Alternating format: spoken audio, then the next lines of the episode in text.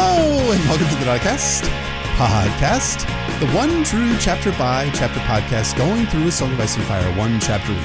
I'm one of your hosts, Jeff, better known as Brendan P. Fish, And I'm your other host, Emmett, better known as Poor Quentin. And welcome to the 114th episode of the Diecast titled The Fiery Ladder, an analysis of a Clash of Kings Daenerys 3 in which Danny acquires a bunch of weird treasure, uses it to bribe a bunch of bored aristocrats with no results, and then watches a trippy magic show. Man, is this like an average Saturday night for you, Emmett? Maybe in my 20s, but now in my 30s at the end of my life. no, this is still pretty much what I'm doing. Yeah, yeah, you nailed it, Jeff. So, as always, this episode is brought to you by our small council, our Hand of the King Wolfman Zach, Grand Maester Timbob, Lord Commander of the Kingsguard Mark N, Lord Travis, Master of Ships and War of the Waves, Sir Keith J, Master Whispers, Lord Philip the Merciful, Master of Laws, Archmaester June, Heal of the Lesser Poxes, Ragged Michael, Ward of the North, Nelson the Hammer, Prince of Dragonscone, Scarlet the Other Red Woman, and Mistress of Whispers, Lord Micah, Ward of the West, and the Kraken's Bane, Lord James, the Gem that was promised, the High Bearded Priest, Lord Jake, Assistant to the Hand of the King, Lady Xena Valyrian, Hedrigal, Captain of the Airship Arrogance, His Grace's High Inquisitor, Sir Frank B., Sir Jasper the Cruel, the King's Justice, Lawrence, Prince of Dorne, Kelly, one of the Eastern Mistress of Old Bay of Crabs, Stephen the Steadfast, Master of Hounds, the Blue Winter Rose, Knight of High Garden, Lady Stephanie, Lord Anonymous, Lord Carlos, Lord Andrew the Restless, the Priest of the Drowned God, the King's Cook, Noli Oli, Master of Cannoli, Sir Sorcedelica, Prince Matthew Faust Targaryen, Proud, Soy Boy of Summerhall, Defender of the Fifth Book, and Swing Dancer with Dragons, Sir K.W. Dent, Elsie the Blackwood Guard, and Batman of the Seven Kingdoms, Lord Pension for Nostalgia, Queer Alex, Rainbow Commander of the Ladies and Gentle Thems, Lord Quinn Esquire, Master of Absolute, Absolutely Positively Not Serving as a Spy for several unnamed high lords and ladies in order to further the secret Blackfire style conspiracy to overthrow the oppressive small council.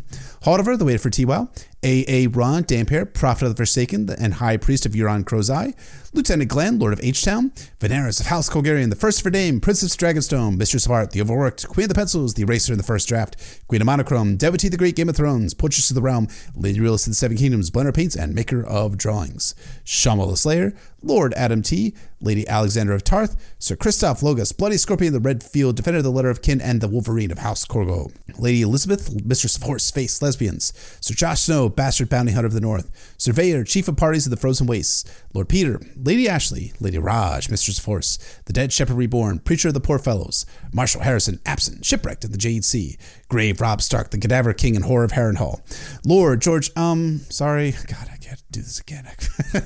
Lord George, um, sorry, sorry, I'll just have to get off my chest. I fear if I don't say, come out and say it, I'll check it out again. So here goes. I actually find Quaithe to be a wonderful character in Qarth. It's probably my favorite location in the whole series. I've just been too afraid to admit it out of fear that what my co-host would think of me.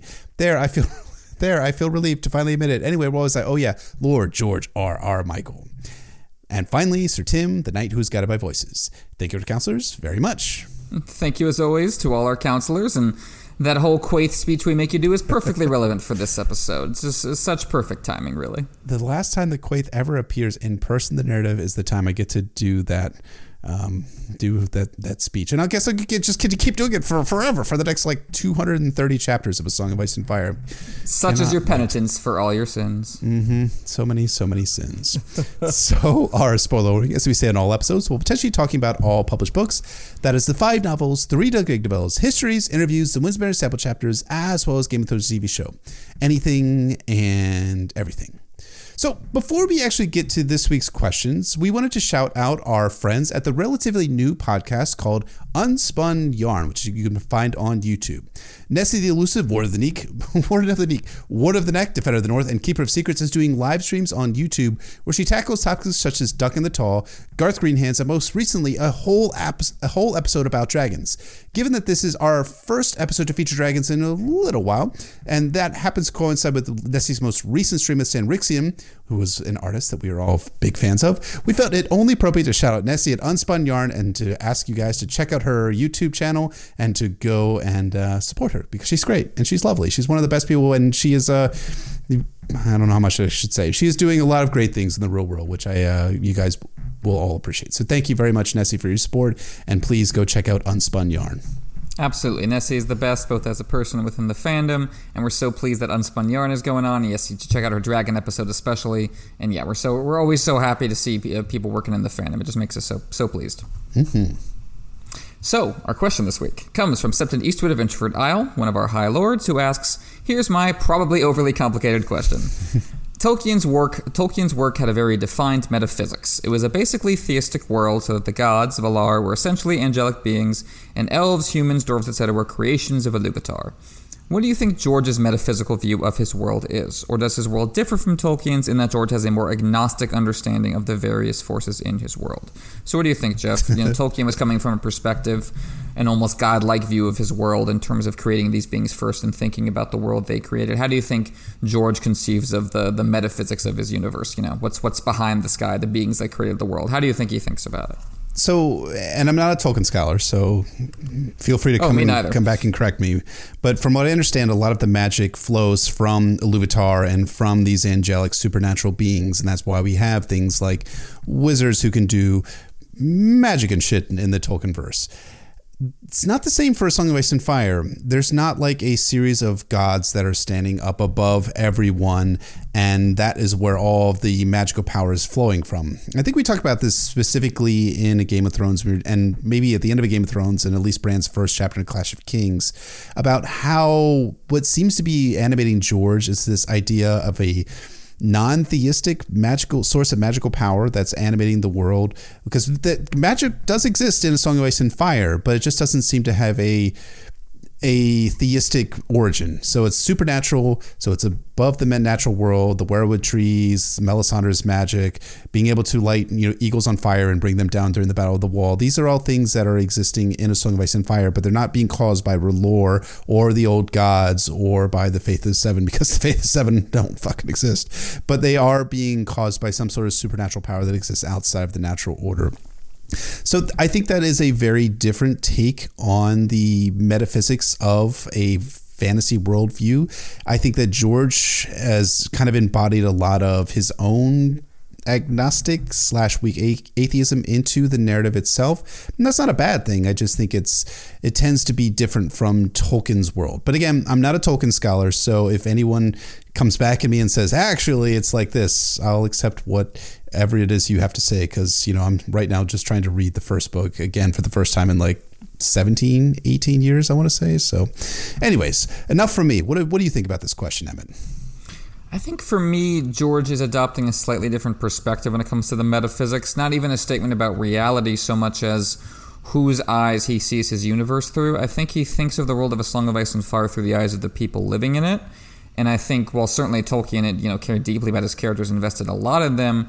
He, I think, he saw them from the eyes of, you know, one of the gods in his universe. And I think George is interested in where reality kind of he's interested in the kind of the frontiers beyond which your understanding and your knowledge fails and you kind of have to project. I think he's thinking about the world his world through the eyes of someone like Samwell Tarly or the people arguing at the beginning of a feast for crows in Old Town at the Citadel about what's the, what's the nature of things. I think George is passionately interested in the quest for truth. I think maybe more interested in the quest itself than truth, which is you know the the journey is more than the destination can be very a pat and glib thing but I think that you know he's interested in what people become on the way towards whatever may be over the horizon, and I think that tantalizing possibility I think is something he captures really well.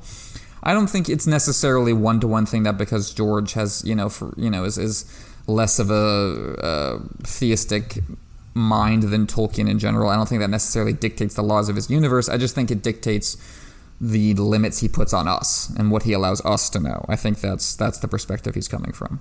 I think it's a really interesting one. I think that maybe that is something I should take in more consideration. That it wouldn't matter if George was or wasn't theistic in his own outlook. That he ended up writing this universe simply because he thought it was a more interesting story to have it being told through the perspective of people as opposed to of the gods. So, anyways, that's a, that's that's a good point. I'll have to uh, kind of feather that in my own cap as I think about a Song of Ice and Fire going forward.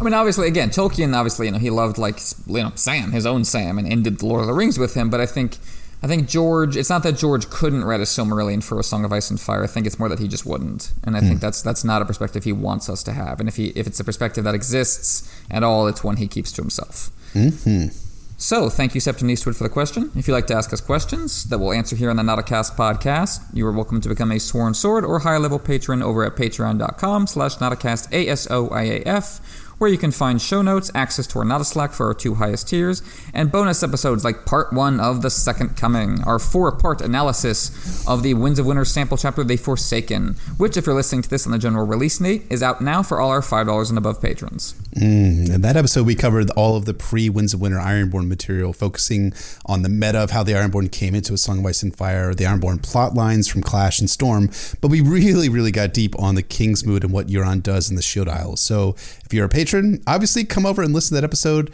It's actually it might be my new favorite. I don't know. We'll see. We'll see. I, feel like I say that every month, but for a long time, the Greyjoy Rebellion episode is my favorite. But I'm feeling like this episode is really, really strong, and I'm very excited to get into all the other episodes for the Forsaken in the next couple months. For actually for the rest of the summer. But enough about Patreon. When we last checked in with Daenerys Targaryen, she had fucked off to and in Qarth for an entire chapter. Let's see if this chapter in A Clash of Kings is the only good Qarth chapter in A Song of Ice and Fire in this synopsis of A Clash of Kings, Daenerys three. The drapes kept out the dust and heat of the streets, but they could not keep out disappointment. As they say in the biz, this is not the most poetic way to kick off a chapter, but it's functional. Danny gets inside the palanquin as her blood riders clear the streets of Qartheen.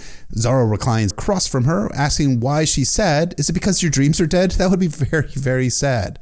A dream delayed no more. Danny's tight silver collar was chafing against her throat. She unfastened it and flung it aside. The collar was set with an enchanted amethyst that Xaro swore would ward her against all poisons. The Pureborn were notorious for offering poisoned wine to those they thought dangerous, but they had not thought to give Danny so much as a cup of water. They never saw me for a queen, she thought bitterly. I was only an afternoon's amusement, a horse girl with a curious pet. Rhaegal doesn't like Danny getting so down on herself, so he hisses and claws her shoulder. Danny winces from the pain and moves the dragon to the closed set of her body. Dany is now ticking after all the latest in Qartheen fashions a boob exposed, silver sandals, black and white belt. But it did fuck all, so she drinks the wine. Danny thinks about the ruling structure of Qarth. Pureborn command the ships and guards. She wanted that fleet and some of those soldiers, and she did all the right things sacrifices and bribes primarily. And she'd even been invited to the Hall of a Thousand Thrones, only to find a bunch of pale ass weirdos who didn't give a shit about anything. Wait, wait, wait. Is Qarth Fantasy Tampa? Is that what I'm getting from this scene from a, from a Clash of Kings? Probably. They are milkmen indeed. They never meant to help me. They came because they were curious. They came because they were bored. And the dragon on my shoulder interested them more than I did. Xaro tells Danny to tell him what the Pureborn said, and Danny reports that they said no very politely. Xaro wonders if she flattered them. Yes. Did she cry? Fuck that. Crying is for commies. Actually, the dragon doesn't cry, is what she says. But anyways, it's a it's a good joke. Xaro sighs and says she should have wept. Danny remembers that a few of those assholes cried after refusing her, but Danny is really only sad about the bribe she wasted in these JNCO wearing tampons. Maybe she could get her money back? Uh, no. I mean, you could try, but you'll get your ass assassinated for your troubles. And not just by any old assassin, by a sorrowful man who will say that they are so very sorry after they have stabbed you. Very polite.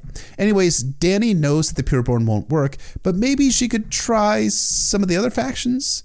The merchant princes, grown vastly rich off the trade between the seas, were divided into three jealous factions the ancient guild of spicers, the Tourmaline Brotherhood, and the Thirteen, to which Xaro belonged. Each vied with the others for dominance, and all three contended endlessly with the Pureborn. And brooding over all were the warlocks with their blue lips and dread powers, seldom seen but much feared. Are you extremely excited to learn more about the political structures of these guilds, Brotherhoods in the 13, how they operate, the detailed history of the feuds which they brought them to where they are today? Yeah? Yeah? Well, too fucking bad. That's all you're ever going to know about them. Qarth! Said like Kirk says, Khan from Star Trek. Danny is thankful for Xaro. He had devised a brilliant plan to con people into buying their way into seeing Danny and her dragons. And Danny had taken the things that those people left her, gifts and such, and sold them into the market. They gave her the money for the bribes, the bribes which didn't fucking work. She did keep the crown, the three headed dragon crown that the Tourmaline Brotherhood gave to Danny, though. That was valuable for sentimental and symbolic reasons. When Viserys sold her mother's crown, it had driven him mad. And Dany did not not want to end up at the same place as Viserys. I'm going to quickly tiptoe away past that for the moment and report that Dany thinks I have something that Viserys never had. I have the dragons. The dragons are all the difference. Dany's Blood Riders snap at the people to move out of the way, and Danny thinks of Jorah, who, who was opposed to this attempt to win the Pureborn over. He was right, which I just fucking hate when Jorah is right about something in the narrative. But Xaro is still in this palanquin with Danny, and he starts asking for her hand in marriage. They can go drink super awesome wines across the Jade Sea in his pleasure barge. No, Danny wants to travel to the Arbor to drink Lord Redwyne's wines. Paxter will be very definitely in support of her with his warships, right? Eh, he'll be long dead before you even show up, Danny. Sorry about that. Check out our episode on the Forsaken next month. Speaking of those warships, does Xaro have any that Danny can borrow to go invade Westeros? He doesn't. He only has trade ships and pleasure barges. Give me the ships, and I will make you rich again. Marry me, bright light, and sell the ship of my heart. I cannot sleep at night for thinking of your beauty. Danny smiled. Xaro's flowery protestations of passion amused her, but his manner was at odds with his words. While Ser Jorah had scarcely been able to keep his eyes from her bare breast when he'd helped her into the palanquin, Xaro hardly deigned to notice it at all, even in those close confines. And she had seen the beautiful boys who surrounded the merchant prince flitting in through his palace halls in wisps of silk.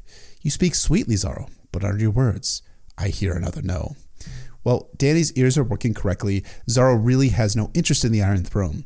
She could be Queen of Qarth until the city dies. Then they can go sailing around to Yi and drink some sort of wine of wisdom from a dead man's skull. Which fucking what, Xaro? What are you fucking talking about? This, that ain't Danny's way though. She's going to Westeros to drink wine from Robert Baratheon's skull, which is so much better, I, I think.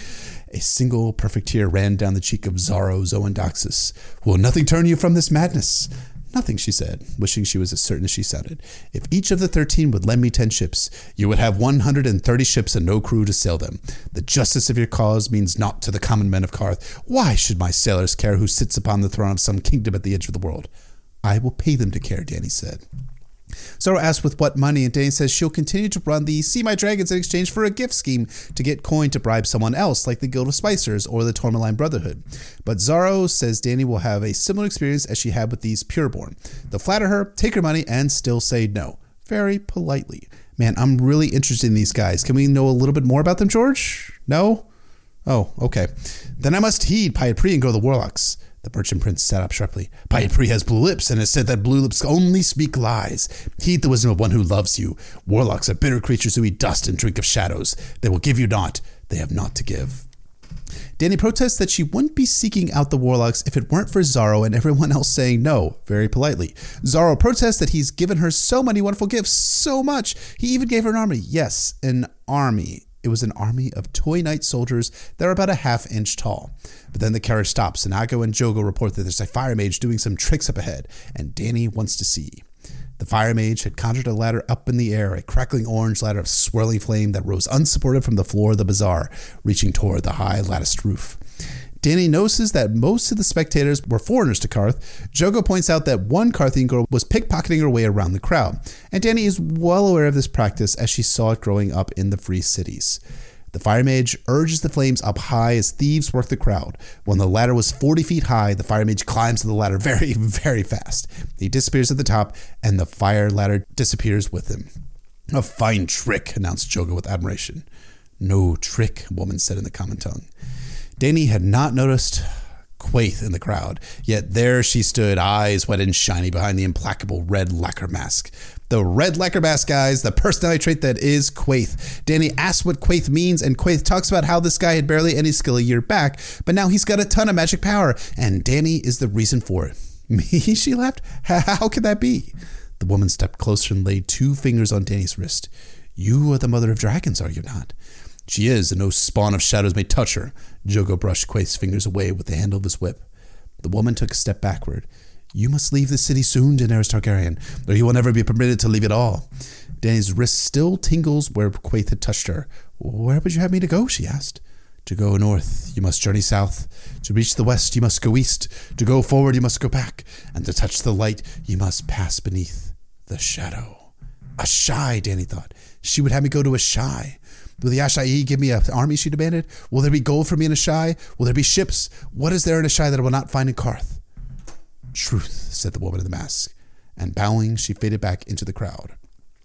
Rakharo, speaking for us, snorts with contempt at Quaithe and says not to trust her, and Aggo agrees. Xaro, who is watching everything, also agrees with her, with her Bloodrider's contempt. He then pushes more booze on her and attempts to talk about love and lets all the way back to his manse. When they arrive back, Dany gets into more comfortable clothes, feeds her dragons some charred snake, which sounds kind of delicious if I'm being honest, and thinks about how her dragons are growing. But it would take years before they would be able to take go to war to take back Westeros maybe, and she has no idea even how to train her dragon. Jorah shows up that evening asking what happened with the pureborn, and Danny tells them that they refused her.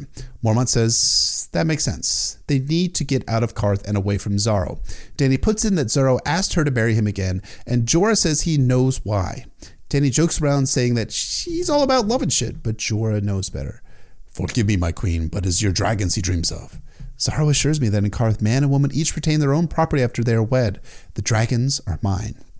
She smiled as Drogon came hopping and flapping across the marble floor to crawl up the cushion, crawl up to the cushion beside her. He tells it is true as far as it goes, but there's one thing he failed to mention. The Qartheen have a curious Western wedding custom, my queen. On the day of their union, a wife must ask a token of love from her husband. Whatsoever she desires of his worldly goods, he must grant, and he may ask the same of her. One thing only may be asked, but whatever it is named may not be denied. Xaro wants one of Danny's dragons, and if he had one, he would just rule Qarth, essentially. Anyhow, Dany tells Jorah about encountering Quaithe and how she told him to go to Asshai. Jorah thinks leaving Qarth is a splendid plan, but um, uh, Asshai seems kind of like a bad spot to go. Instead, they should go east. Really, no spot in particular. I am half a world away from my kingdom even here. If I go any farther east, I may never find my way home to Westeros. Jorah warns that if Dany goes west, she's endangering herself, but Dany reminds Jorah that she has friends in the free cities, like Illyrio, right? Hmm. But Illyrio doesn't seem like much of a friend to Jorah. He'd sell Dany off if he could. No, he wouldn't, Dany Perez. Yeah, he would, Jorah counters. He already did that once to Khal Drogo. Dany realizes that Jorah is right, but she doesn't like how fresh he was getting. She puts in a feeble defense of Illyrio that he protected Dany and Viserys because he um believed in them. Yeah, no. Illyrio is only in it for Illyrio. What does Dany actually know of Illyrio anyhow? Well, uh, he gave her dragon eggs? Jorah snorted. If he had known they were like to hatch, he would have sat on them himself. That made her smile despite herself. Oh, I have no doubt of that, sir. I know Illyrio better than you think.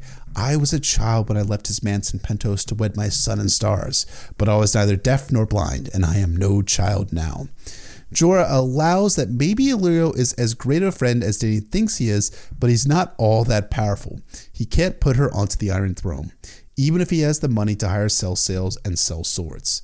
Sell swords have their uses, Sir Jorah admitted, but you will not win your father's throne with the sweepings from the free cities.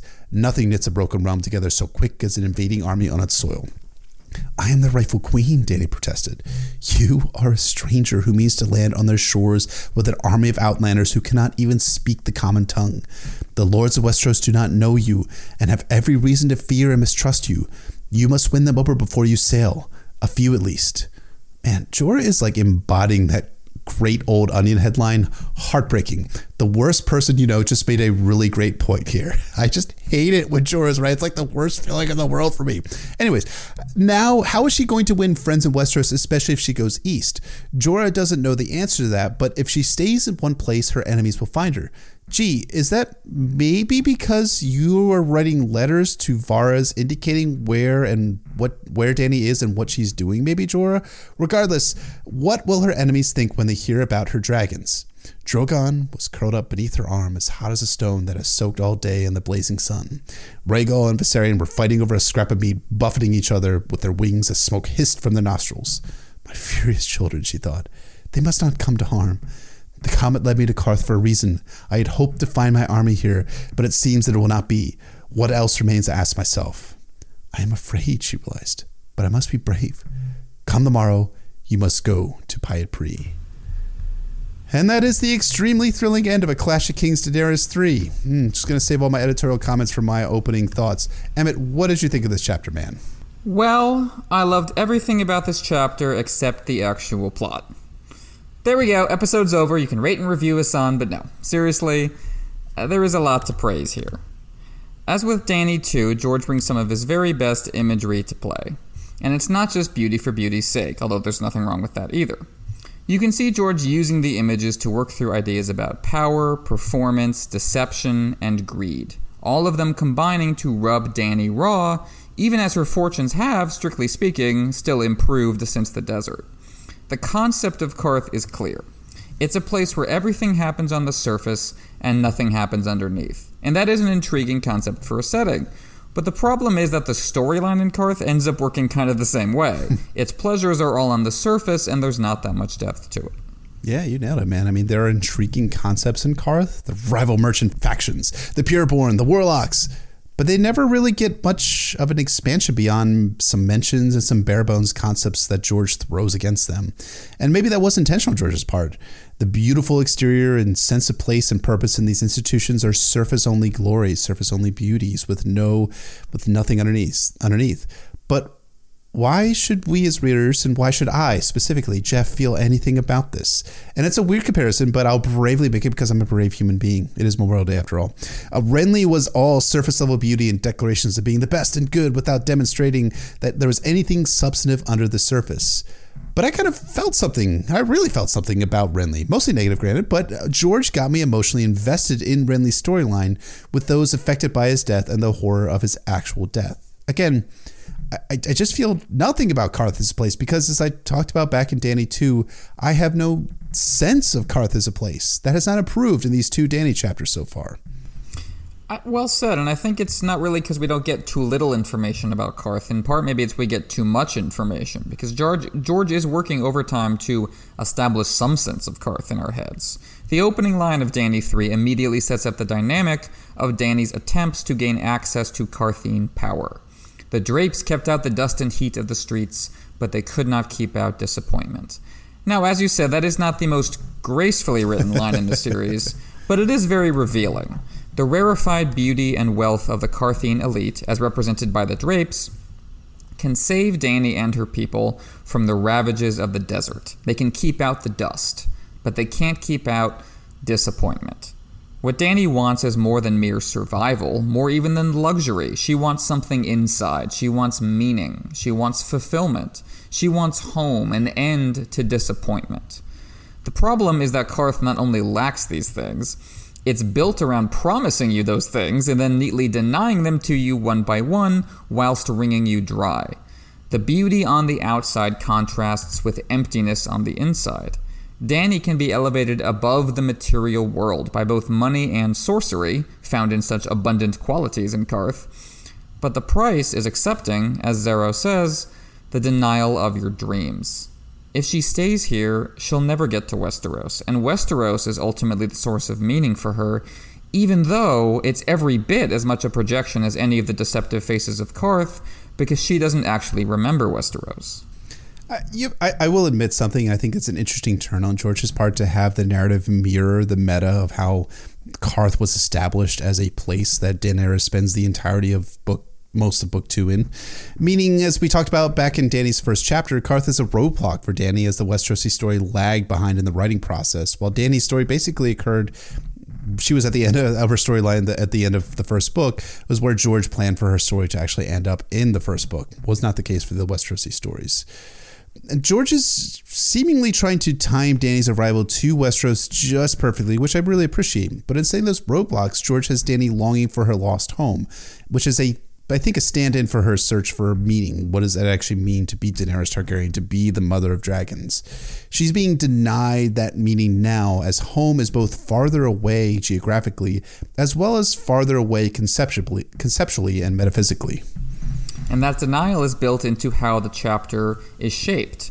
Before we learn what it is that Danny has been attempting to do, we learn that it failed. George's in medias res structure again works to the story's benefit by cutting past the plot to the important moment of character transformation. They never saw me for a queen, she thought bitterly. I was only an afternoon's amusement, a horse girl with a curious pet. Theon 3 began with the birth of Theon Turncloak, and Danny 3 begins with the birth of the beggar queen Daenerys. Both will do anything to be anyone else. Danny is bitter and embarrassed, furious not only at those who have denied her, but at herself for wasting her time with the pureborn and their arcane rituals. That mindset is crucial to understanding what she takes away from all this. Instead of deciding that the only winning move is not to play, she decides she needs to cut through the Gordian knot, resolving the Byzantine nature of power.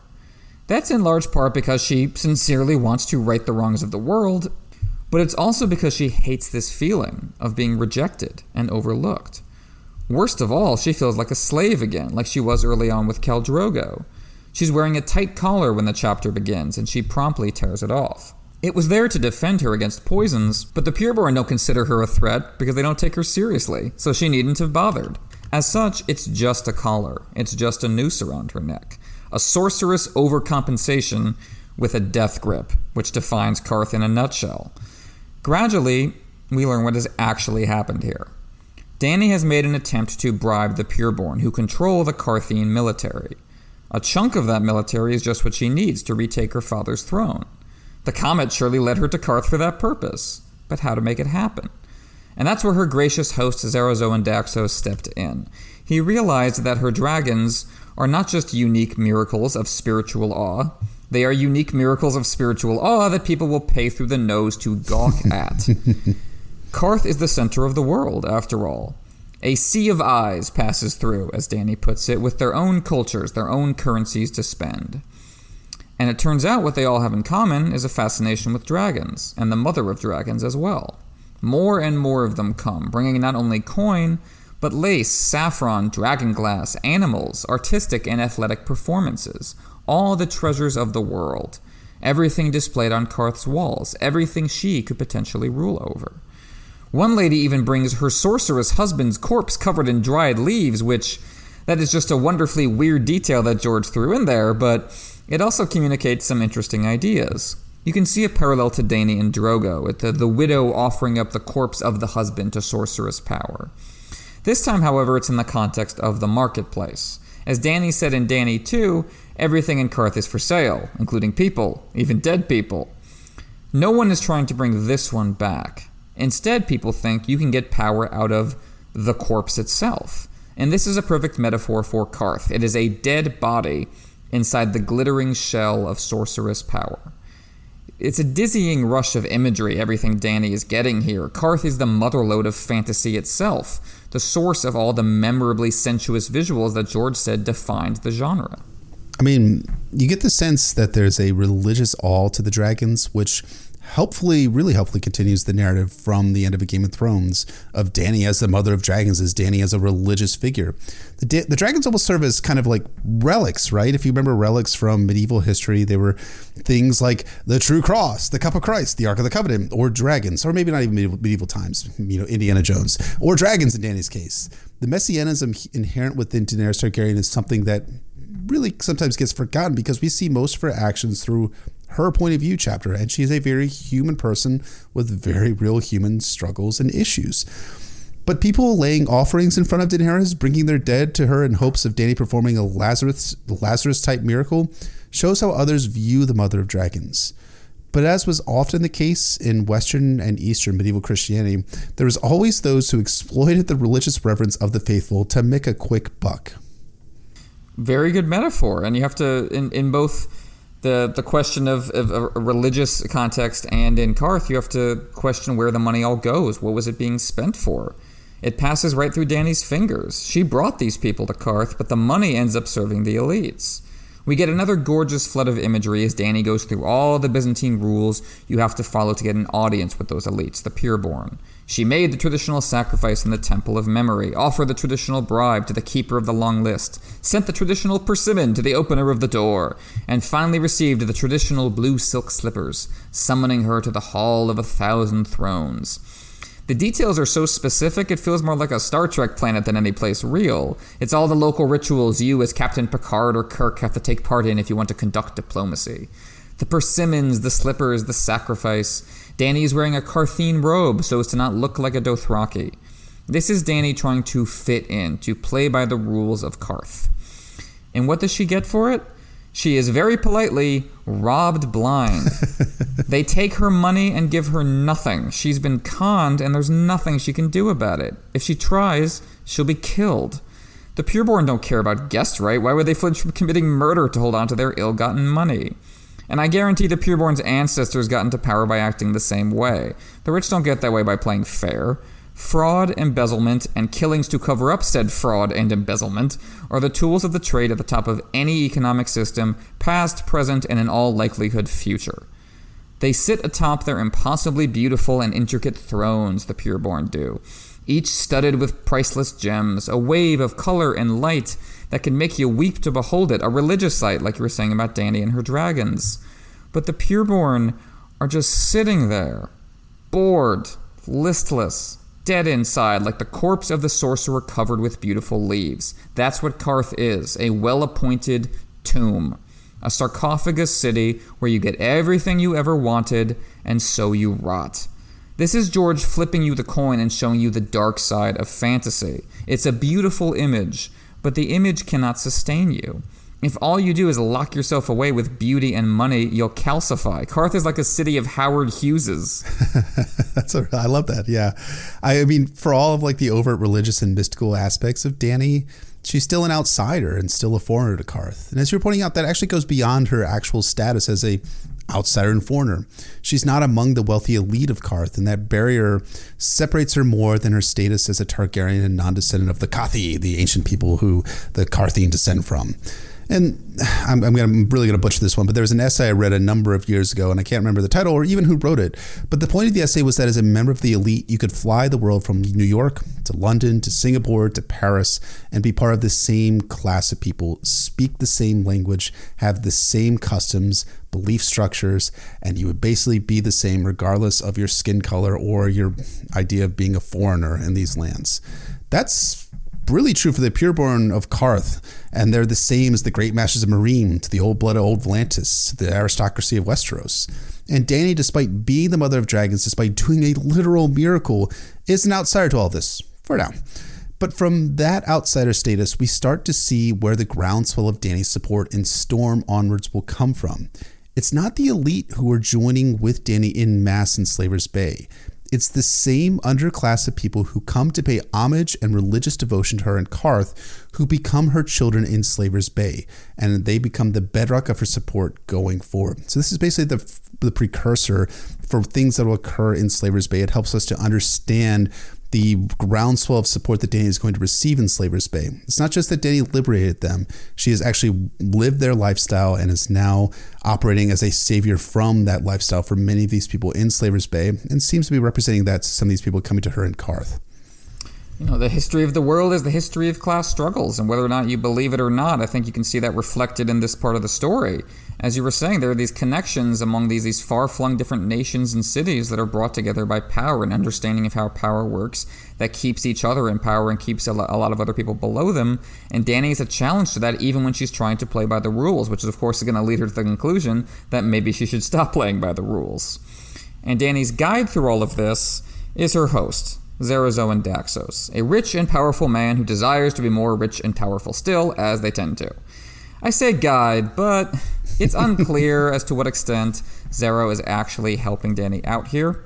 That obscurity is intentional on George's part, of course. Qarth is an endless series of false faces, false starts, false words leading nowhere. Only the insiders know what's up, and they're not sharing. Sometimes this Byzantine obscurity can seem too obscure, we're not given any information to differentiate the Tourmaline Brotherhood from the ancient Guild of Spicers. Now, the latter feel like a Dune reference, but while Dune definitely has its share of complex politics, maybe overly complex politics, those factions do eventually pay off. Like at the end of the first book, when Paul makes clear, hey, really the Spacing Guild runs this whole place because they're the ones who control, you know, interplanetary, uh, interstellar travel. That's what holds this whole polity together. You know, they need the spice. I control the spice. Ergo, I'm actually in charge. So you see all those factions kind of coming together. But it's not really happening here you know, I, I, did find myself appreciating Zerozax and Zerozo and Daxos more this time through. George does a good job filtering all the themes through this character. When we first see Xaro in Danny 3, he's asking if Danny has given up on her dream of Westeros, and he pours wine with a steady hand despite the jostling. Right away, we get a sense of how Xaro fits smoothly into the rapturous projected dream world of Qarth and how he's trying to lure Danny in. He's pouring wine as if the jostling of travel isn't even happening as if the grounded physical toll of the road is imaginary, as if the city is a dream. The dust, the heat, the disappointment, these things are real only for Danny. The people are so erudite yet inert that they feel more like objects on display, part of the visuals. As Danny puts it, Qarth is full of stone cows. It's a world where the things you need, the foundations of life, the lived reality, is an inaccessible fake.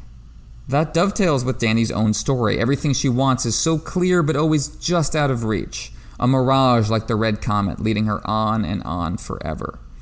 It also represents how Danny keeps coming close to culturally fitting in wherever she goes, but not quite. Only the dragons forge the bridge, for better or worse. Danny can almost grasp how Qarth works. She can almost figure out what Xaro is up to. She can almost get her army, her navy, her treasury, everything she needs, but not quite. And almost getting what you want can feel far worse than if you never got close at all. Danny knows that's what happened to Viserys. That it's not just that they were beggars, it's that they were, quote, splendid beggars. That was the problem. That contradiction ate away at Viserys, a self image that did not line up with reality. As such, there is a real ambiguity to Dany holding on to that crown when she gives up all else to bribe the pureborn. On one hand, it's a statement of identity and purpose, an implied endgame that supersedes all the BS shell games of Qarth. Whatever else happens here, Dany is saying, I am going to where I am queen, and that is not here. That is in Westeros. This is a pit stop. This is a seed from which I grow. Yet, on the other hand, as she realizes, keeping the crown doesn't materially change her fortunes. The symbol is not the thing, the map is not the land, as John will tell Stannis. While the crown is central to Danny's shadow on a wall, convincing herself and her followers that she is a queen in fact as well as in name, it also weighs her down, figuratively as well as literally, reminding her of how far she has to go to make that reality. It has the potential to inspire her to great heights, but also to make her bitter and resentful, to make her care more about legitimizing that crown than anything else. What is a crown but the one ring set on fire, after all? Viserys was literally killed by a golden crown of sorts that turned out to be out of his control after all. In contrast to this crown and all it stands for is the temptation Danny feels to return to Vaes Tolorro, the city of bones from Danny 1, and make the dead city bloom, as she puts it. I think that's what really moving on from the bloody and bitter past would look like, not the material rewards of Qarth, not even the crown itself. But Dany can't do that, even though the example of Viserys kind of suggests that she should. Why? Because unlike Viserys, she has dragons. That is her great glory and her great tragedy. Now, Xaro doesn't want her to retreat to Vaes Tolorro, nor don the crown of Westeros. He wants her to stay in Qarth. The side quest should be your destination, Danny. The comet brought you here not so you could get the raw materials for your destiny in Westeros. The comet brought you here because this is your destiny. Give up that dream, that fire raging within you, and become one of the beautifully decorated corpses who preside over the pitch perfect pocket universe of Qarth. On the surface, this is a very attractive offer an end to want, to suffering, to wandering the world in search of something you don't even fully understand. It's not so different from what the House of Black and White offers Arya. The House of the Undying even has ivory and ebony doors, like the House of Black and White, leading to its central chambers. At the heart of power is a living void, a beautifully decorated nothing. However, not only would Dany have to give up that which makes her who she is in order to access the eternal bliss of the void, but this scene is also just full of hints that even if she wanted to take that deal, Xaro can't be trusted to keep up his end of the deal anyway. No bargain in Qarth is worth keeping.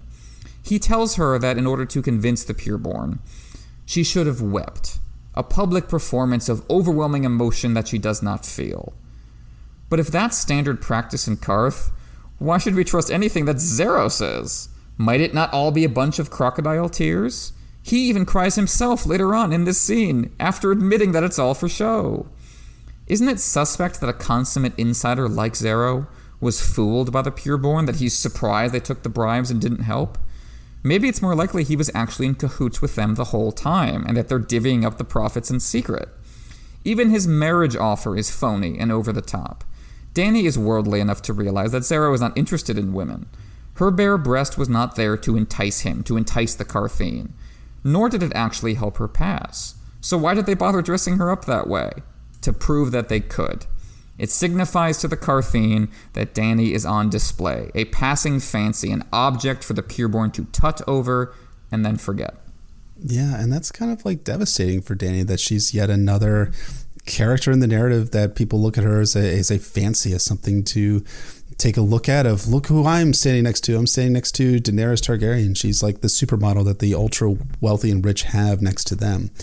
And it's also subtle, but I think we're intended to feel even more deeply uncomfortable over Xaro Xhoan Daxos. And part of it is his strange appearance, obviously. Part of it is that shell game you were referencing before. But part of it too is how he keeps plying Danny with wine to get his way with her. Now, he's not actually interested in having sex with Danny given his sexual orientation, but he is interested in marrying her for reasons that Jor is going to explain in just a bit. So he'll manipulate Danny any way possible, appearing as a friend, introducing her to all the right people, plying her with booze. But beyond that, he's not interested in Danny at all. He's only interested in what she can provide him dragons. Precisely. And when the image talks back, when Danny wants to be more than a sideshow making profit for others, when the source of value demands a cut of the profit, well, that's when all the glory and beauty of Qarth starts running through your fingers like water, unable to pin down the moment you try to possess it. Xaro does offer Danny an army of tiny decorative soldiers made of various precious metals. Is that beautiful? Absolutely. Is that a generous gift? Objectively, yes, but it's not at all what Danny needs, and indeed it amounts to a hilariously over the top mockery of what Danny needs. Like the crown that she's that she's holding on to, it is a symbol of the life she wants, held just out of her reach, a splinter in her mind. This is George arguing, I think, that the appearance of a completed character arc, the glittering surface of high, of high fantasy, is enough to distract, but it's not enough to fulfill.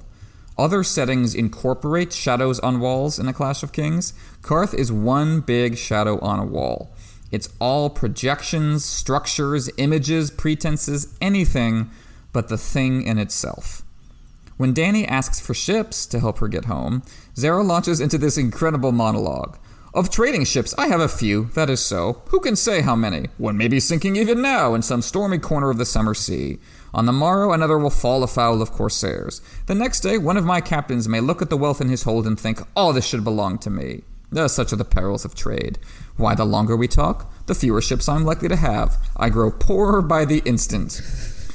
Look at all of the nothing he says there. Look at how indulgently he spills words all over the place to avoid confirming how many ships he has. Now, he's not wrong that the vagaries of fortune affect us all, but by that same token, Xaro could just as easily be richer as he speaks, just as easily as poorer. He's framing himself as poorer by the minute so as to avoid Danny's request, but also say no to it at the same time, just as the pureborn did. My wealth, Danny, is not something you can pin down and make use of. It's something in the air, in my books, in my projected ideal of myself. And this resonates today as well in our in our modern systems of wealth. This is often how it seems to work. Xaro is just jerking Danny around, escorting her around a gleaming Ouroboros of money and fancy words, waiting for her to run out of momentum and be stuck. I love the detail that Rhaegal notices that the wine is of middling quality and hisses at it. Like Qarth even can't even taste good. It can't even offer you the fulfillment of the sensuous orgiastic ideal it embodies. That's supposed to what it that's supposed to be what it gives you in exchange for giving everything up, and it can't even do that. You'll get nothing out of this place, Danny, and you'll especially get nothing out of this slippery character. The only thing that makes Xaro sit up and take notice is the threat of the Warlocks, because unlike him, they play this game for keeps. I think there's something else else too that's kind of hilarious with how Xaro is how he's able to do this whole shell game with Danny, uh, playing as her best friend in Qarth, providing her shelter in his manse. But you know about the money aspect of it, Xaro concocts this whole scheme to have Danny sell off the gifts that people bring her and her dragons. But wait. Isn't Xaro like the wealthiest dude in all of Qarth? Doesn't he have a manse that dwarfs Illyrio Mopatis' manse in Pentos? Why isn't he giving up his own money to help Danny bribe the Pureborn or the factions in Qarth? he's uh, seemingly unwilling to part with just a few coins of his own to help Danny's cause, and he eagerly spends other people's money, probably being on the take as well, as you point out really well. I love that idea. But he's not going to do anything on his own. It's it's, it's hilarious, I, I think, honestly, and it speaks to this point you were alluding to before. Danny can almost make out that Xaro isn't her friend, can almost see what Xaro is up to, but he baffles Danny with enough bullshit that she won't discover Xaro's actually status as her enemy until he shows up in Meereen in A Dance with Dragons. For Xaro, money is power, and he won't part from his own source of power by aiding Danny himself. But money isn't the only power in Qarth. The Warlocks possess a power that money can't buy. It's this it's like the same sort of power that's connected with a fun magic show that Dany encounters just after she mentions the Warlocks. It's funny how that's connected immediately with the mention of the Warlocks and Ooh, the magic true. show. Yeah. Perfect so timing. Yeah. Mm-hmm. That's a really good point. Yeah, this circular conversation is finally interrupted by my favorite part of the chapter. My favorite scene in Qarth outside the House of the Undying, the fiery ladder. This is street magic with teeth. No fraud, but the real deal. It's an awe inspiring display of power over the elements, converting air into fire and shaping it. It allows the magician himself to climb higher than anyone below him, forcing even the very powerful to crane their necks upward. And then he turns invisible. For sheer optics, this rivals the Shadow Baby in terms of the magic axe in A Clash of Kings. And according to Quaithe, Danny is responsible for this even being possible. Her miracles have spawned more miracles, a sign of how remarkable she is, how she could reshape the system potentially just by being. Yet while George focuses his narrative camera on the Shadow Babies as singular acts of spiritual horror, he zooms out on the fiery ladder to show you the con. No native Qartheen are here. It's only the tourists, only the outsiders like Danny and her people. That's because the natives know that the fiery ladder is a distraction, a shadow on a wall for the audience to project themselves into. The real work is being done where the audience is not looking their pockets.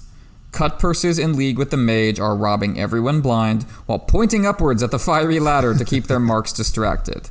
That's what it all amounts to, George is saying the magic, the miracle, the ability to break past our limited human awareness and walk among the stars, the ability to captivate a crowd with your art.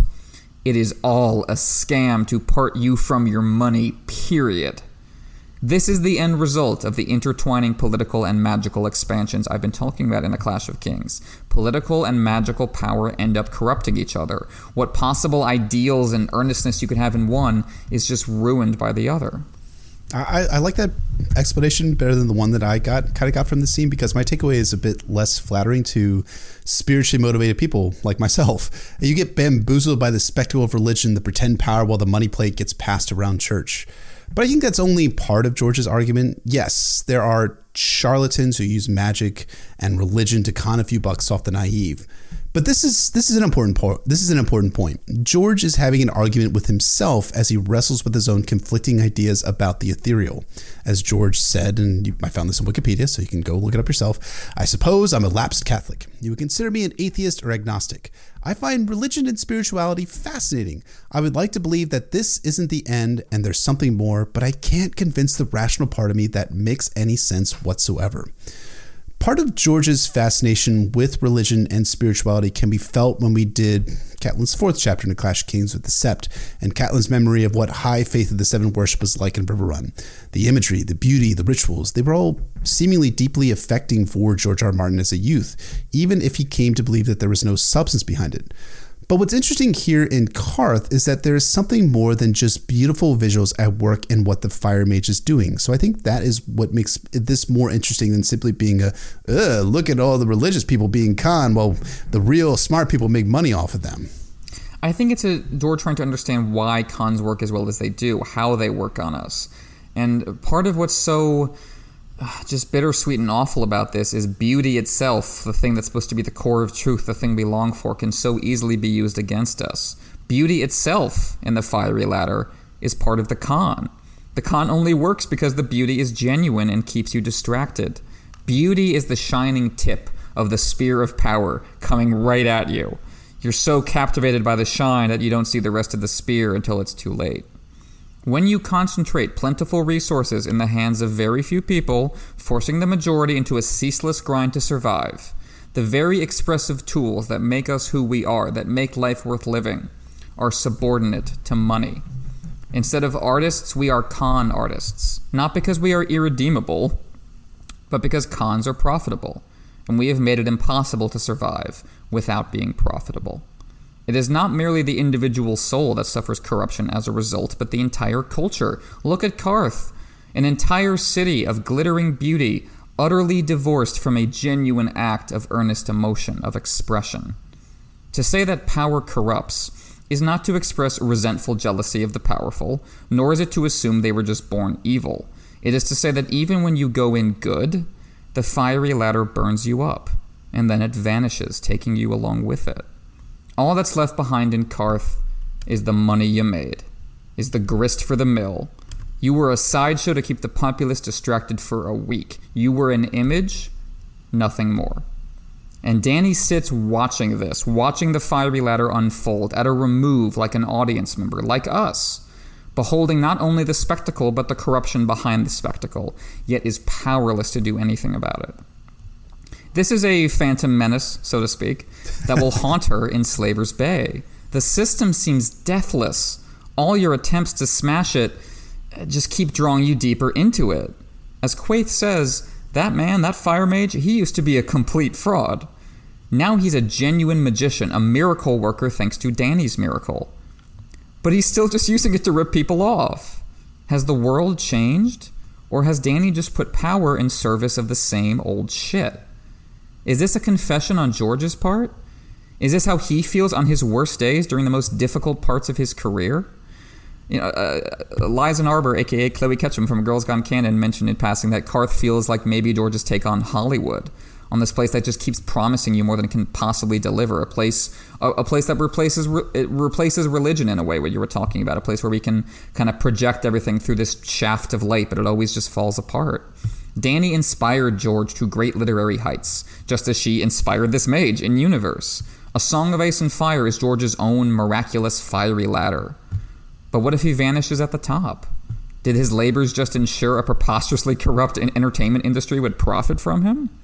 And I think this reflects a larger growing trend of dread outside of uh, the creative industries over the course of the late 20th century that our fancy new technological tools weren't going to save us from who we are inside.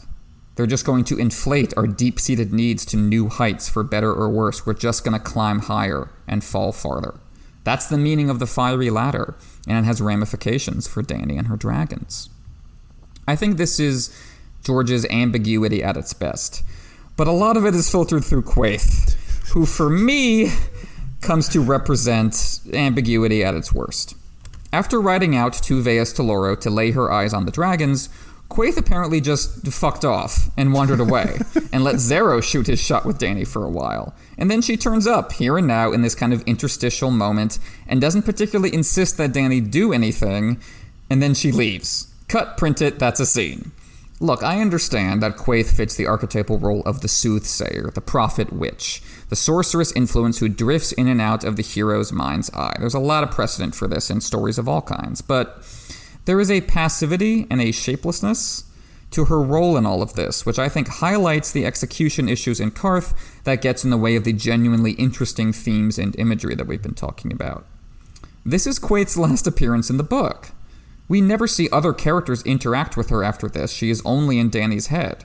What was the point of making her real in the first place? What, what's the relationship between her and the warlocks, given that they both use magic? Like Xaro versus Pyat, uh, that's a clear dynamic, right? Money v sorcery. Here are your temptations, Danny. But Quaithe doubles down on the sorcery. What's different about listening to her versus listening to the warlocks? I want to draw our attention to Quaithe's big line here, because I think it perfectly summarizes what George was going for in Qarth and why it didn't quite work. As Quaithe says, You must leave the city soon, Daenerys Targaryen, or you will never be permitted to leave it at all. That's a beautiful line in isolation. It's eerie, it's spooky, you can hear her whispering it. It clarifies Qarth as a trap, that it's catching flies with honey instead of vinegar. As I said earlier, it's a golden Ouroboros just taking you around. Everything in Qarth that could help Danny get home will remain behind glass, a con to separate her and everyone else from their money, funneling it upwards. If she stays to try to access that power anyway, she will slowly become absorbed into it, like a mortal eating the food of the fairy realm or wandering too deep into the Overlook Hotel. And I think you can see a metaphor for the seductive pull of power in general. If you don't leave the royal court soon, Daenerys Targaryen, if you don't leave Hollywood soon, if you don't leave Wall Street soon, you will never be permitted to leave at all, because power will corrupt you. Here's the problem it's not actually true that if Danny doesn't leave soon, she'll never be permitted to leave Qarth at all. George doesn't write the story that way. The Pureborn don't give a shit if Danny stays or goes. The Tourmaline Brotherhood don't give a shit if Danny stays or goes. The Ancient Guild of Spicers does not give a shit if Danny stays or goes. Even Xaro, who invested a lot of time and effort into becoming the father of dragons, just tells Danny to leave town at the end of this book in a hilariously petty series of letters. It's not very threatening. The only people who actively try to stop Danny from leaving Qarth violently are the warlocks, but only after she comes to them and it all goes wrong. That's not a pre existing conspiracy that captures Danny in its fiendish web. That's a hole she falls into. Pyat Pree, like Quaithe, apparently just gave up on Danny after she arrived in Qarth and allowed Xaro to make his play for a dragon unhindered.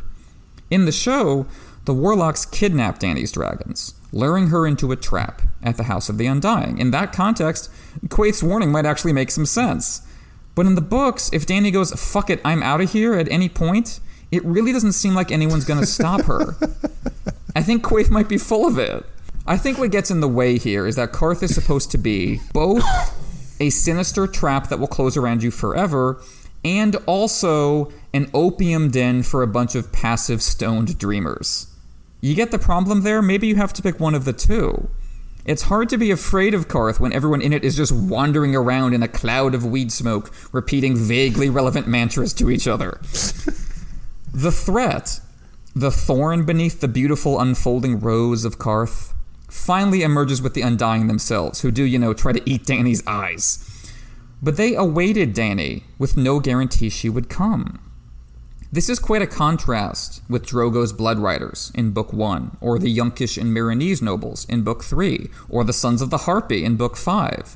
Now, there are definitely cultural veils to understand and pierce in those storylines, lots of ambiguity, but we are also given a clear sense of the stakes. We are given a clear sense that there is a threat waiting to emerge here. In Qarth, the threat is asleep and dreaming and just really high. And that's appropriate for this setting, but it's maybe not the most effective threat. Mm, yeah, I think you put it really well. I mean, the issue is stakes, and the other issue is ambiguity for ambiguity's sake. I mean, people in the fandom obsess over Quaithe's prof- prophecy in quotation marks to Daenerys. To go north, you must go south. To reach the west, you must go east. To go forward, you must go back. And to touch the light, you must pass beneath the shadow. What does that mean? You know what it means? Nothing. Everything. It seems that George intends for this prophecy to be retrofitted to just about any circumstance that Danny is going to encounter in the narrative. Now, there is going to be a similar dynamic at work as we're going to unpack with the House of the Undying in our 15 part analysis of that chapter, as Danny is going to go back and forth on whether the people she encounters and betray her in the future of the narrative, whether they meet the criteria fulfilling the traitor role, whether one is this particular fire that she's lighting, etc., etc., etc. But for the House of the Undying, it's somewhat clear to me that George has concrete ideas for what these visions mean, objectively speaking. Quaithe's statement here is fuck it. Cryptic Soothsayer says cryptic fucking shit, and it bothers me. Look, I know that the argument that will be made back is that Mirri Maz Duur the ex- did the exact same thing for Dan at the end of a Game of Thrones, but I disagree with that a lot. Mirri Maz Duur's statement has always read to me, as we talked about this in Danny's ninth chapter, as a giant fuck off Danny, which has a real emotion which undergirds that statement. Yes, it's also likely true that George R. R. Martin ironically fulfills some of what Mirri Maz Duur says in the narrative, or will fulfill it later on in The Winds of Winter or A Dream of Spring. But for Quaithe, why does she care? What is her investment in Dany? What's her motivation in the scene? Why should we as readers care about Quaithe? What's our investment in her and her prophecies? There are none. It's aggravating. I wish Dany would have been haunted by Mirri Maz Duur's ghost for the rest of the narrative instead of Quaithe. It would have been much more fucking interesting as this. At the very least, though, George R. Martin helpfully inserts a reader avatar to the narrative who shares our distaste for Qarth. Helpfully? Jorah Mormont helpful? Hmm. Let's talk about that. Perish the thought. But yeah, when all the kaleidoscopic images within images fade, Danny is left alone at the end of this chapter, as she was at the end of her previous chapter, with Jorah Mormont, her primary supporting character, whose job is to see through it all. As we said in Danny 2, I do wish Danny's Dothraki followers were more involved in this process of uncovering the truth of Qarth. She sent them out to do so in Danny 2, but as we said, there has been no payoff, and I think that's a missed opportunity to individualize them more. But to give Jorah some credit, he does prove himself an effective detective, having learned more about Qarthian cultural mores than Xaro has permitted Danny to learn. He guided her through so many rituals that didn't help her, leaving this one out. The Qarthian, you see, have a wedding custom, in which the groom and the bride may ask one thing of one another, and this cannot be refused. I love how Qarthian culture, built on deceptive surfaces behind which power and wealth is hoarded, allows for this one moment of generosity in which wealth can actually be shared instead of just dangled in front of you like a mirage. And yet, even this one genuine moment has been corrupted and perverted because Xaro intends to use it to take one of Danny's dragons and use him to rule Qarth. It wouldn't be an equal trade at all because one ship wouldn't be enough to get her home. This is George getting at the kind of asymmetric, asymmetric nature of the dragon's power. They just radically change things. One dragon does not equal one ship, even remotely. Once more, we see how Qarth takes more from Danny that it gives you, like a, a bank that's obsessed with getting overdraft fees out of you, or, you know, just kind of soaking you on student loans. That's the kind of system that Danny is entering here. Now, Danny was not so naive as to think Xaro's protested love for her was real. Again, she could tell that he is far more interested in the boys he keeps around his palace. But she didn't know until now his true motivations for trying to marry her. Now his flowery romantic words seem like lies twice over. Again, Beauty is a scam, nothing more. Just like Xaro used the miraculous awe of her dragons to raise profit for the pureborn, just as the spectacle of the fiery ladder exists only to separate tourists from their cash, Xaro's poetic words, it turned out, are just ribbons tied around swords, as Sandor says. Xaro doesn't want Danny. He wants her power. He wants what she can give him. He wants the image. This stands in for the alienation and loneliness Danny feels throughout her story, the growing certainty that no one is going to love her for her. And this is something I was alluding to earlier, but I mean, what's happening in Qarth is what happened to Danny and Viserys writ small and their growing up experience. Remember that line from the first chapter of Dan- Daenerys Targaryen from A Game of Thrones? Danny 1 at first, the magisters and archons and merchant princes were pleased to welcome the last Targaryens to their homes and tables, but as the years passed and the usurper continued to sit upon the Iron Throne, doors closed and their lives grew meaner. Years passed and they'd been forced to sell their last few treasures, and even now, the coin they had gotten from their mother's crown was gone. In the alleys and wine sinks of Pentos, they called her brother the Beggar King. In Qarth, Danny is another exotic being, a plaything that could entertain the pureborn for an afternoon or she's a vehicle for Xaro to gain power through one of her dragons. That's the true bitterness of this chapter. It's happening again, right? The dragons should have made all of this humiliation go away, but instead of making it go away, the dragons serve to only enhance it and only make her a fixture for other people to use her for whatever they need her to be, whether that's a source of power, whether it's a source of amusement. And it's humiliating. And I think that's ultimately where the bittersweet, not bittersweet, where the bitter aspect of this chapter is coming from.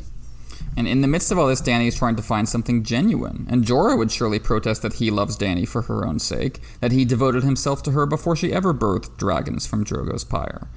But we as rereaders know that he is still sending messages to Varys at this point. Xaro wants to use Danny to rule Qarth, and Jorah wants to use her in order to get home. Danny is being treated like a shadow on a wall by these men, a fiery ladder they can use to get to the top. She is raw material to them, like Varys was to the man who cut him. Jorah certainly is more in- invested in Danny the individual than Xaro is, but you could argue this makes his betrayal even worse. It makes it more personal. On the other hand, Jorah is arguing against Dany returning to Pentos and the hospitality of Illyrio Mopatis in this scene. Well, why is he doing that if he is still Varys and Illyrio's spy, hoping to earn himself a pardon and an end to exile? I think what we're seeing here is a transitional moment for Jorah Mormont, in which he is weighing his various loyalties and struggling to decide what to do. He has yet to cut the cord to Varys and Illyrio. That won't happen until A Storm of Swords, when he actively tells Danny, yeah, never go back to Pentos, let's completely change course, and it finally happens. He seems to be reluctant here. He still sends that one message back to them because he hasn't come up with an alternative plan that Danny's going to go for. He wants to get Danny out of Qarth and away from Xaro's influence, but he doesn't want to go to Asshai as Quaithe advises her to do. Well, why not? I mean, that's a power base from which Danny could draw that wouldn't involve knuckling under to someone like Xaro or Varys or Illyrio. But it's also not a power base Jorah knows anything about. he wouldn't be any more powerful in Asshai than in Qarth or Pento, so these are all unacceptable options for him. I mean, it's like Jorah's like a mini version of Varys here, which makes sense given that Jorah's a spy after all. I mean, he knows that his main value to Dany has been a guide for her journey. His her his his value is informational, explaining Dothraki customs during a Game of Thrones, seeking out wisdom and knowledge here in Qarth, and a Storm of Swords telling her about the history of Astapor, Yunkai, and Meereen. But he has no knowledge that Danny he has knowledge that Danny doesn't have, and that's his weapon, his only way to her heart, right? But what if Danny decides to go to a place where either A, Jorah won't be needed, like Pentos, or B, where he has no knowledge of, Asshai? Ultimately, Jorah's counsel to Dany is not strictly intended to be for her benefit. It's for his. Exactly. Remember in Danny 1 when Danny realized that Jorah is falling for her, projecting his lost wife Lynesse onto her? I think that's ultimately what's driving Jorah here. He wants to be Dany's romantic partner, not just her guardian, but he doesn't feel like he has anything to offer her that would make her want the same. Jorah is not physically attractive. He knows that all too well. In terms of seductive charm, he can't match Xaro, who's faking it, let alone Daario Naharis, who's not. Jorah is not a wealthy man. He's no longer a landed lord, and the only way he could be is to admit to Dany that he's been selling her out to Varys and Illyrio this whole time. This is exactly the same problem that befell J- Jorah with Lynesse when they got to Essos. All we need is love, he told himself. But it turns out in the real world that's not true. It was easy for the Beatles to say that all we need is love. They had money and talent and fame. Jorah lacks all these things, and his rivals for Dany's hand and heart possess them all. The only way he stands a chance, he thinks, is to isolate Dany from all of them. Cut her off from all other men, all other sources of safety and happiness. That's why he wants to keep moving east. As long as we keep moving, as long as I keep Lynesse 2.0 from meeting her own merchant prince, I have a chance. So even though Jorah is right that neither Xaro nor Illyrio can be trusted, even though it is probably a good idea for Danny to avoid Asshai, Jorah does not have Danny's best interests in mind. He is trying to leave her no choice but his arms, in multiple senses of the word. Jorah is not wrong that most, Westeros, that most Westerosi will see Dany as a foreign invader, and that this concern will only grow if she invades at the head of a sellsword army. But when Dany reasonably points out that however difficult such a task might be, it will only get more difficult if she goes east, Jorah has no response, which is him all but admitting that he doesn't really care if she ever takes the Iron Throne. So is he really that different from Xaro in the end? They're both trying to distract her from what she really wants, hoping she will fulfill their own desires instead. Now, what Jorah wants, love and home, is more relatable, I think, than what Xaro wants, which is just money and power. But they're both lying to Danny to get it. And Jorah is a total hypocrite when he says that Xaro is a liar and Illyrio sold her to Drogo. Jorah is lying to Danny all the time. Jorah is selling her to a spy network as he speaks. It's just like when he said in Book 1 that the small folk wish to be left alone by the High Lords when they play their Game of Thrones. You mean like when you enslaved yours? Jorah's external vision is clear, but his internal vision is blind. He can see all the sins of the world's power structures, but he can't see how he is part of them all, which is a relevant dilemma for Danny's arc from Mirri Maz Duur forward. Ironically, Jorah kind of fits in Qarth just fine in this regard. He may not look or sound or smell like Xaro Xhoan Daxos, but he acts like him. And isn't that what matters most, what we do? Qarth is a place, but it's also a state of mind. Whenever you hide the substance behind a deceptive image, you have brought Qarth with you, its values, wherever you are. And so Danny falls back on the question that haunted her when she swam in Xaro's pool in Danny 2. Why did the comet lead me here? Did it lead me here? Dany's own blind spot, the ugly truth beneath the beauty, something she refuses to look at, is that the comet didn't lead her anywhere because it's a comet. Just like how there's no substance beneath the golden, glittering surface of Qarth, there's no objective meaning to that awe inspiring Rorschach blot in the sky. Danny has projected meaning into it, as the tourists were projecting into the fiery ladder, as Xaro and Jorah both project into her. She needs the comet to be a symbol a sign and signifier of her rise, a reflection of the miracle of dragon birth. But Qarth has refused to respect that miracle, treating it as a money pit at best, a sideshow distraction at worst. Her dragons haven't changed the system, they've been absorbed into it like anything else, like her if she's not careful. Danny, however, can't accept the idea that the universe is essentially random, with no one waiting behind the curtain. Her suffering, and the suffering of others, is less frightening to her than the idea that the suffering didn't mean anything. So instead, she changes the comet's meaning. As we were talking about in our first Forsaken episode, how Aeron changes the voice of the drowned god to suit his own desires while pretending it's still the constant word of God. Since Qarth hasn't delivered me my army, Danny thinks, but instead keeps dangling it just out of reach, well, the comet must have not brought me here for my army at all. It's the self fulfilling logic of prophecy, seductive despite its obvious absurdity. Instead, she thinks the comet must have brought me here for something else. Magical power, perhaps, instead of military might. No, no, no. It's about revelation, meaning, truth. That's why I'm here. I mean, isn't Danny kind of like accidentally correct in that? Because yeah. we're going to find out in the House of the Undying in the next chapter, she does find revelation, meaning, and truth in those things. Although at the same time, even as she's finding revelation, meaning, and truth, she's also finding continued ambiguity in the House of the Undying, and is like as I was referencing before, consistently being like, "Is this the treason for gold? Is this the treason for blood? Is this the fire I must light?" So is it actually revelation, meaning, in truth? It's a question we'll unpack when we get to Danny's fourth chapter, and we'll continue to unpack throughout Danny's journey in A Song of Ice and Fire. But it does strike me that even though it, the comment's just a fucking comment, it did lead her to Qarth at some level even if it wasn't like objectively level. George R. R. Martin led the comet, had her go follow the comet in order for her to end up in the House of the Undying to get this great prophecy, which ends up beguiling the fandom and has beguiled the fandom since 1998. True, but I mean, also the comet was the only way she could go. As she thinks to herself, you know, there was any, any other way was death. Qarth was only was always her only option, even if the comet had never been there. She would have gone that way anyway. But the comet makes her think it was important, and I think she's gotten cause and effect kind of confused there, quite fatally, quite tragically. And so Danny decides to visit Pyat Pree and the Warlocks at the House of the Undying. And that's good news for us because the House of the Undying absolutely fucking rules. But I must confess, my excitement is once again tempered by the way in which George structures the Qartheen storyline. There is no urgency to Danny's decision to consult the Warlocks. She just shrugs and decides it's the next logical move. It's like a kid is proceeding down the street at trick or treat and goes, "That's the last house, last house on the block. I guess we're going there next." You can see why the writers and showrunners on Game of Thrones decided to have the warlocks kidnap the dragons instead. It's hard for the House of the Undying to feel like a trap when Dany just gradually wanders in there on her own time with no particular purpose. At least with Xaro and the Pureborn, it's clear what Dany is trying to accomplish. But when we get to the House of the Undying, it feels like Dany is assuming there must be something up with these guys. Let's go see what it is.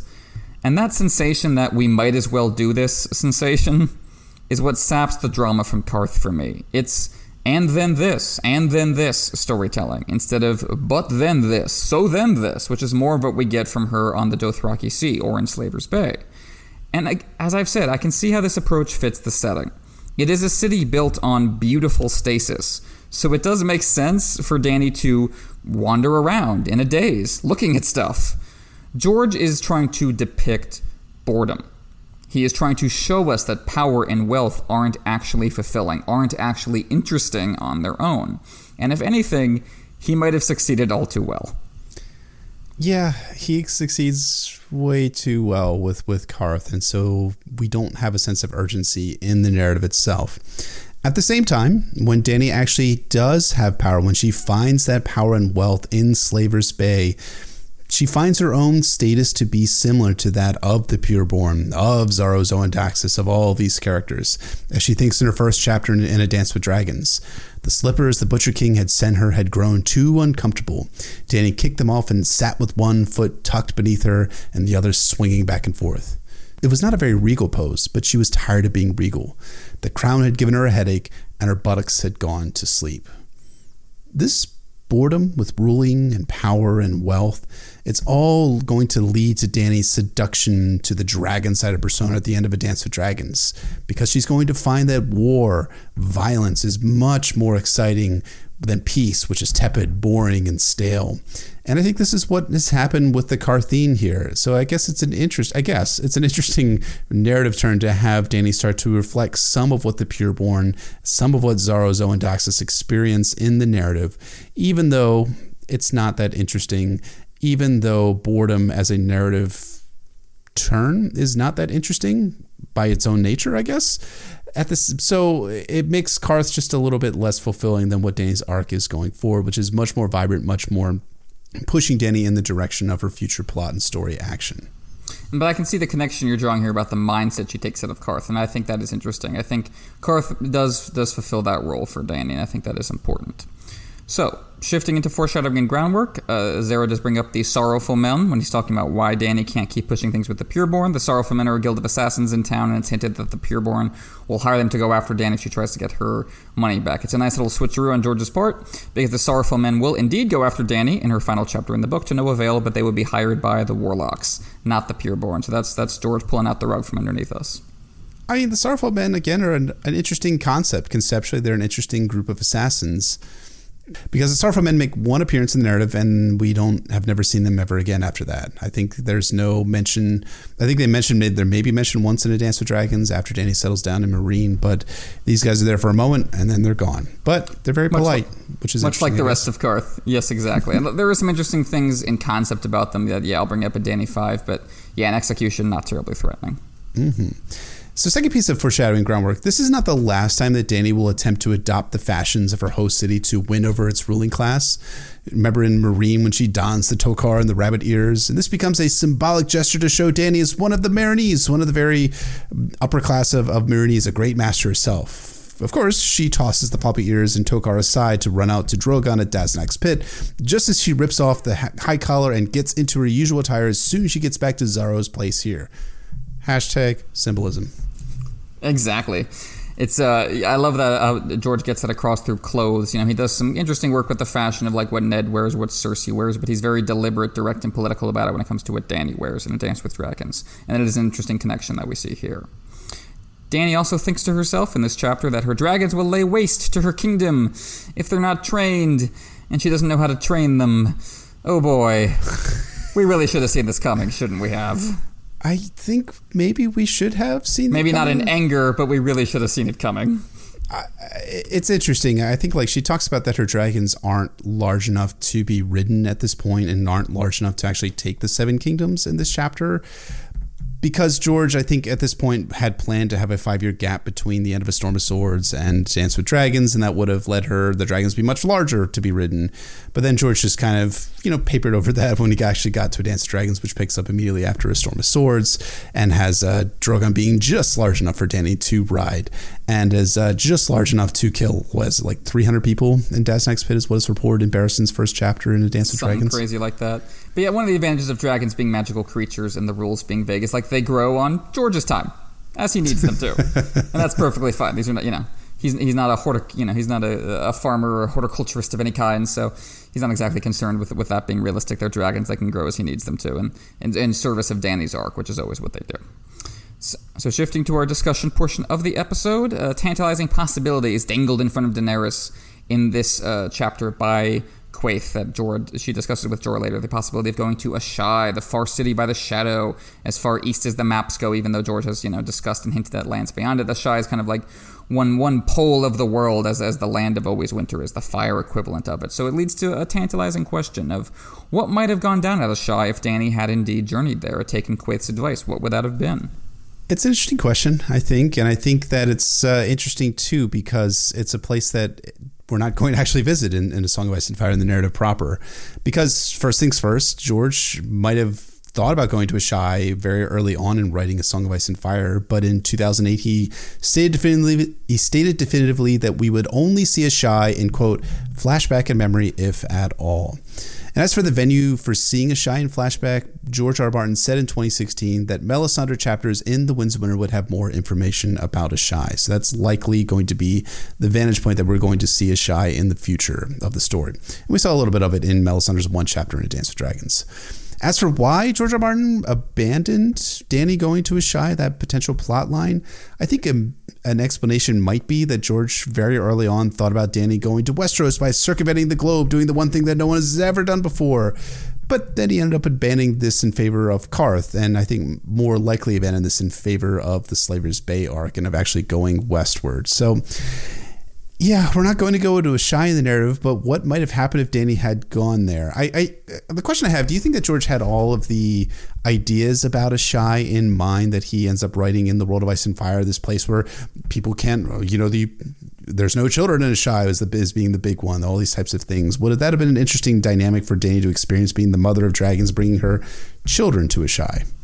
I don't know if he had all the details worked out, but the idea of Asshai seems pretty clear. I think from the start, like I said, it's it's one of the poles of the world, one of the hinges of the world. It's the source of fire, so to speak, in the same way that the land of always winter, the lands beyond the wall, is the source of ice. And I think, uh, as I've said before, I think I understand why George ultimately made that decision, but I think it's a missed opportunity because it is, you know, the source of this, this insane metaphysical element and you know metaphor for all these emotions of passion and anger that drive so much of the story, and it makes sense for us to go there, especially you know as with Bran if we're going farther north of the Wall. Then again, a lot of Bran's visions and projections north of the Wall are just that. They're not him really going there. Maybe that'll work well with Melisandre, kind of giving us dreams and flashbacks of Asshai. I could I could see that working really well. I think in terms of what it would have been like there, I think it you know obviously would have been a creepy horror show, and I have to imagine that you know Danny would be trying to get out with her soul intact in the same way that Arya tries to get out of Harrenhal with her soul intact. And in both cases, maybe it would have lingered a little bit in them, like, ah, oh, this is, you know, a shine would have been in the original conception where Danny learns to go too far, or where Danny, you know, gives gives full range to her the worst angels of her nature instead of the best, and kind of takes that back to Westeros, takes some corruption back to Westeros. Maybe it's where she was supposed to supposed to encounter the faith of R'hllor for the first time. That seems mm. to have been retrofitted to Volantis, which def- Volantis didn't seem to be a big deal until it suddenly became one. Maybe this is why. Maybe originally, like the whole Red Temple, you're part of the Fire God business. Now Daenerys was supposed to happen in Asshai. I think something that strikes me as interesting, and I wonder what you think about this, is I wonder if if Dany had gone to Asshai, whether we might appreciate Qarth more, and whether hmm. we might think of Qarth as more a stepping stone to Asshai specifically. Like as it stands, Qarth is now the farthest east we go in the story, and the way it's yeah. framed here, that doesn't feel like it should be. Like it's framed as the center of the world, where all the bridges meet. Maybe because George is thinking of you know in his head. Like, you know, you got Slaver's Bay to the west of Qarth and the Dothraki Sea, and then to the east of Qarth, you've got Asshai. And, like, this is the center of where Danny will go in Essos. And maybe Qarth was supposed to feel like an in between world. Like, you've got the political world of Slaver's Bay, the magical world of Asshai, and Qarth is where they meet. So, do you think maybe we would have. Maybe do you think maybe Qarth would feel less dangling if it was supposed to be our bridge to Asshai? Yeah, I, I, I think that's that's a interesting idea, and I and I agree that Qarth would have been potentially more interesting because you have Danny's House of the Undying, which serves as one aspect of Danny being like, wow, there's all sorts of weird mystical stuff that is happening in Qarth, and that's only going to balloon into something that is even greater and more. Um, mystical when we get to mm-hmm. Asshai. Right. I, yeah. I, I, think like when you look at an arc, right? It's supposed supposed to be like from small beginnings, you kind of rise up in terms of like the story construction to greater revelations in the future. I think Asshai would have been an interesting way to to look at um, at Qarth, and, and I think like you know in a weird way, it's this it's the same way that I think a lot of folks look askance at Feast and Dance because they don't have the Winds of Winter in, in hand, so that tends to right. be that's a great comparison. Yeah, it tends to be like, oh well, because we don't, because Dance with Dragons ends on a bunch of cliffhangers, which is partially true, partially not. That we uh, people are like, oh, this book sucks compared to the overall oeuvre of, of A Song of Ice and Fire.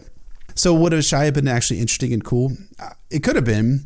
Something I think is interesting about Danny's story is that the darkness for her is she does experience a lot of like the evil and the corruption of the world as we saw in the Dothraki Sea, as we see in Qarth, as we are definitely going to see in Slaver's Bay. But her own inner uh, inner turmoil, inner turmoil, her own inner darkness is all kind of like emanating from her own desires is that more interesting to have that be the basis for her having a darker mentality coming into the Winds of Winter than rather her just going to Asshai and coming into this mystical spot in the world and being sure. corrupted by the exterior forces? I, I kind of think That's the internal is more is better than the external. But what are your thoughts? Well, it is because you, you make, uh, bring up a good point that really, yeah, the the threat in Danny's chapters going forward is more worried about what she's going to do more than her opponents because her opponents tend to be losers who are mostly there to be made fun of. You know, when you get to Slaver's Bay, none of those guys are, are uh, menacing or feel like they're going to be like you know a boss battle for Daenerys. Whereas Asshai, you know, even if there's not one central character that she has to deal with, that would feel much more directly threatening that Dany is coming up against. I could see how that could be very compelling, but I could also see that yeah, maybe that's not the structure really George wants for Daenerys' character, and maybe it's maybe it works better to have her opponents be like you know like uh, uh, paper tigers and, and the worry is what what's gonna what she's gonna do when she's she's done dealing with them. So that's that that's that's an interesting case. I think that's that's that that, that you know again I, I think overall I really like the, the, the direction George takes Danny's story. I think it would have been cool to see Asshai just because I like that as a setting as a concept, and I think it might have felt there's there's a balance I think could have worked with Asshai having that in the story. Again, a balance to the Land of Always Winter, a kind of balance to, to going beyond Qarth. I think it's it's it, it's it, certain things are left dangling as a result, but I could also see how it, it, it, suits the story better. So I don't I don't think I don't think it's overall a weakness, even though I can't wonder I can't help but wonder what might have been. Yeah, I can definitely see why why people and you yourself would wonder why we didn't go to Asshai and you know, I, I think uh, for those of you who have not read it, The World of Ice and Fire, probably the best chapter in all of The World of Ice and Fire is that whole chapter which deals with That'll do. That'll um, do. It's that's just enough. It's true. It's it, it, just has that great horror aspect which George loves to play with in A Song of Ice and Fire, but he makes it really interesting in, in writing this chapter about Asshai in The World of Ice and Fire. So check it out if you're not if you're not checked that out already. But I think that about wraps us up for this episode on A Clash of Kings Daenerys 3. As always, thank you so much for listening, and thank you to all of those of you who apparently we got over 100 people who are watching tonight on YouTube on our on our Corn stream live stream. We really appreciate all of you guys tuning in, guys and gals tuning in tonight. We really appreciate that. If you guys have the chance, please rate and review us on Apple Podcasts, Google Play, SoundCloud, Podbean, Spotify, anywhere and everywhere where you find our podcasts. Check out our Patreon at patreon.com slash notacastASOIAF or follow us on Twitter at notacastASOIAF. Shoot us an email at notacastASOIAF at gmail.com. You can find me at Poor Quentin on Twitter or at poorquentin.com. And you can find me at BryndenBFish on Twitter, BryndenBFish on Reddit, and my website is warsandpoliticsoficeandfire.wordpress.com. We want to shout out and thank our high lords and ladies on Patreon Lord of the Squishers and Warden of the Deep, Lady of a Thousand Words, Septon Eastwood of Introvert Isle, Septon Marybald, the Shoeless Sage, Sister Winter, Lady of the Wolfswood, Nessie the Elusive, Warden of the Neck, Defender of the North, and Keeper of Secrets, Sandy the Dragon, Blood of Queen Daenerys and Lady of Jameson, Lady Brit, Bastard Mistress of Harrenhal, Sir Thomas the Raven Knight, Lord of Blackwood, Lady Dillsdale, the Star Spear of Crescent Hill, Sir Way of Course, Matt Warden of the Sanguine Shore, Lord Mark Connington, heir to Griffin's Roost, Lord Sam Kay, Sir Michael Mertens, Wisdom Benjicott, Alchemist of Sets and Quanta, Mage of the Arts of Bull and Morgan, Tibbs the Great of House Catnapping, Lord J. Manderley, Baker of the Frey Pies, Septon Marifel Head of Hair, Lady Silverwing, Joe Snow, King of the Metro North and Protector of the Tri State, and Kaboth the Unfrozen, Lord of the Bricks and Castle Crimson Light. Thank you so much to all our High Lords and Ladies. Absolutely. Thank you all very, very much. We really, really appreciate your support month in and month out. So, join us next week for a Clash of Kings Tyrion 9, my favorite Tyrion chapter in Clash of Kings, in which the streets run red as the starving small folk rise up against their Lannister oppressors. Guess that's it, man. We're done with the Lannisters. They're all fucked up after this chapter, right? They're taken care of. That's that. But I totally agree. This is my favorite Tyrion chapter in the Clash of Kings. It's it's a beautiful coming together of so many things that have been rumbling just under the surface. It's one of the great action set pieces in the story too. So it's gonna be a fun time. I was about I was gonna say it's gonna be a riot, and then I realized that's probably no. not a good word choice, is it, Emmett? No. Hashtag no, it's not. Riot Watch. Hashtag Riot Watch. Oh, it's exactly. gonna be so much fun. Might even be two parts. We'll find out as we end up uh, unpacking this episode itself. So thank you so much for listening. Thank you so much for watching us and supporting us on Patreon. And we will see you guys next week.